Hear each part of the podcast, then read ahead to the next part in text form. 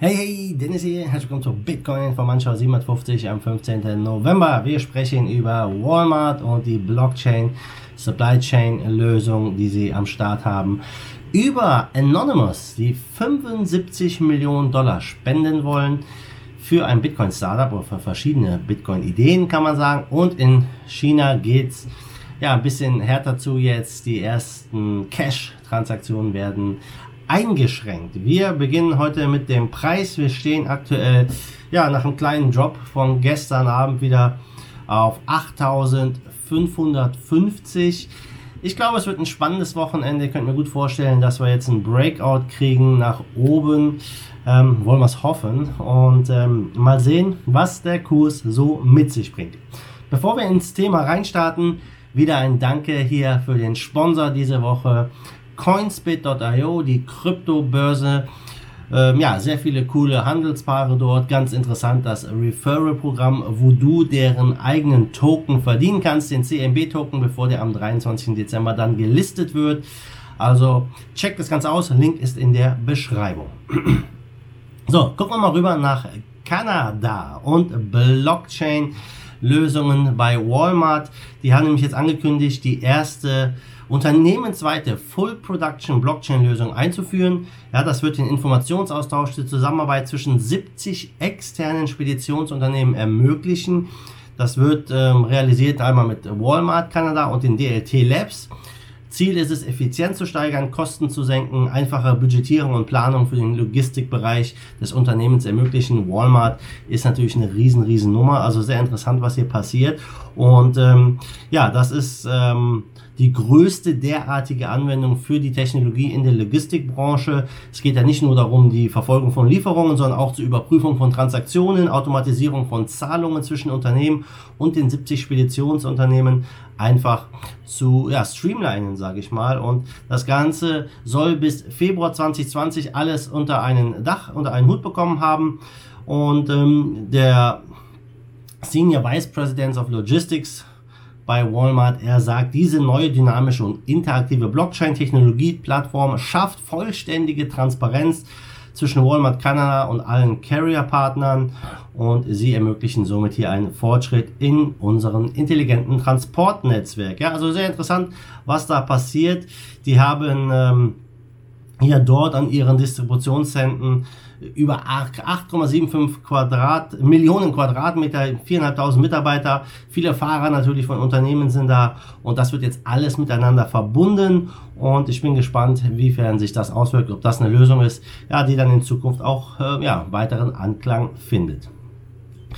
Ja, dann mal zum zweiten Thema. Anonymous. Ein ja, anonymer Fonds will ein bisschen Geld spenden. Und zwar 75 Millionen Dollar. Angeblich hat die Gruppe das Geld in Bitcoin vorliegen. Das soll dann an Unternehmen und Projekte fließen, die sich mit dem Thema Schutz der Privatsphäre und Anonymität befassen. Also ähm, sehr, sehr cool das Ganze.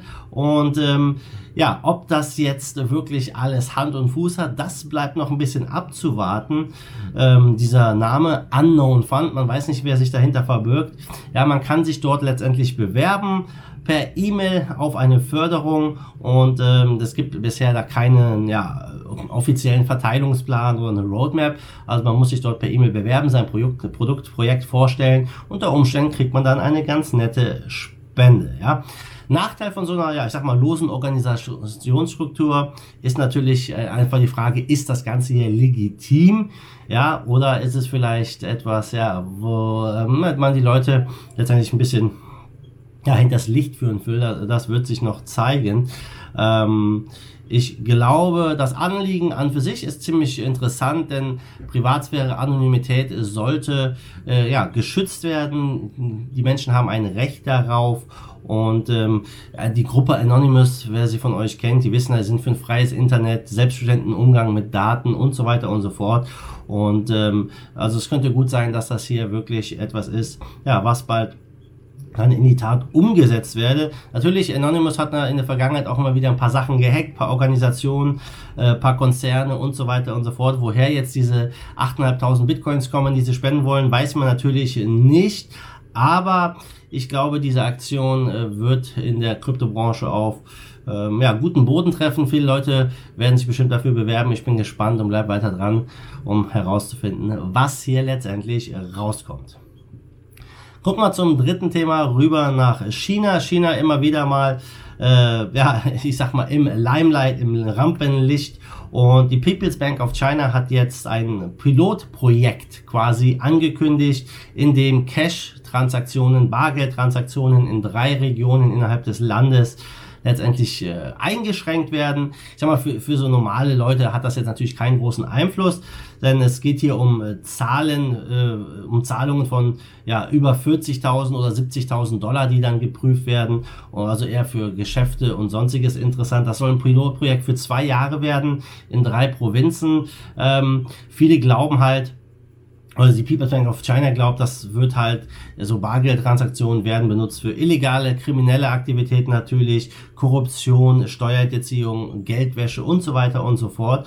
Und ja, ich sag mal, so Cash- und Bargeldkontrollen sind ja immer ein Vorbote für das, was danach kommt. In der Regel, ja, wenn man sowas einmal einführt und man testet das mal, ja, dann bleibt das bestehen. Die Bargeldgrenzen werden weiter runtergefahren und man glaubt einfach hier oder einige Aktivisten glauben, dass äh, letztendlich das Ziel einfach davon ist, ja, den digitalen Yuan, den, äh, den, den eigenen Abkommen, den, den aufkommenden Token jetzt hier zu stärken damit und Bargeldtransaktionen früher oder später äh, komplett dann rauszunehmen aus der Wirtschaft. Äh, ähm, natürlich äh, sagt die People's Bank of China, nein, das ist nicht unser Ziel, aber ähm, Binance CEO Sisi, der hat auch jetzt auf der Blockshow in Asien gesagt, dass er einfach glaubt, dass ja, dass die, der chinesische Staat will einfach diese, diesen Einfluss von ihrer Währung vom vom Yuan einfach global stärken und möchte mit dem Dollar einfach äh, ja in Konkurrenz stehen. Und deswegen äh, geht's halt hier ja jetzt in die nächsten Schritte rein. Und ja mal gucken, wie sich das letztendlich entwickelt. Äh, ich persönlich stehe dem Ganzen relativ kritisch gegenüber, weil wenn der Staat die Kontrolle über die Währung hat, ist es immer kein gutes Zeichen. Vor allem in Zeiten der Kryptowährungen, die immer mehr Boden, äh, immer mehr gewinnen können und hoffentlich immer mehr Menschen auch äh, in ihren Bann ziehen, sag ich mal. Gucken wir zum Schluss auf den Markt. Ja, da tut sich auch nicht so viel. Du siehst ja, seit Tagen leuchtet der Bitcoin hier rot im Hintergrund. Wir stehen bei 236 Milliarden Marktkapitalisierung. Bitcoin Dominance 65,9, die geht leichter runter. Viele schreien jetzt nach der nächsten Altcoin-Saison, die bald ansteht. Ja, man, niemand weiß es. Alle hoffen seit fast zwei Jahren eigentlich drauf, ja. Aber in den Top 10 ist alles rot mit 1, 2, 3 Prozent. Keine großen Ausreißer, aber alles im roten Bereich. Top-Gewinner zu gestern. Das ist Verge, die haben 40% Kurs plus.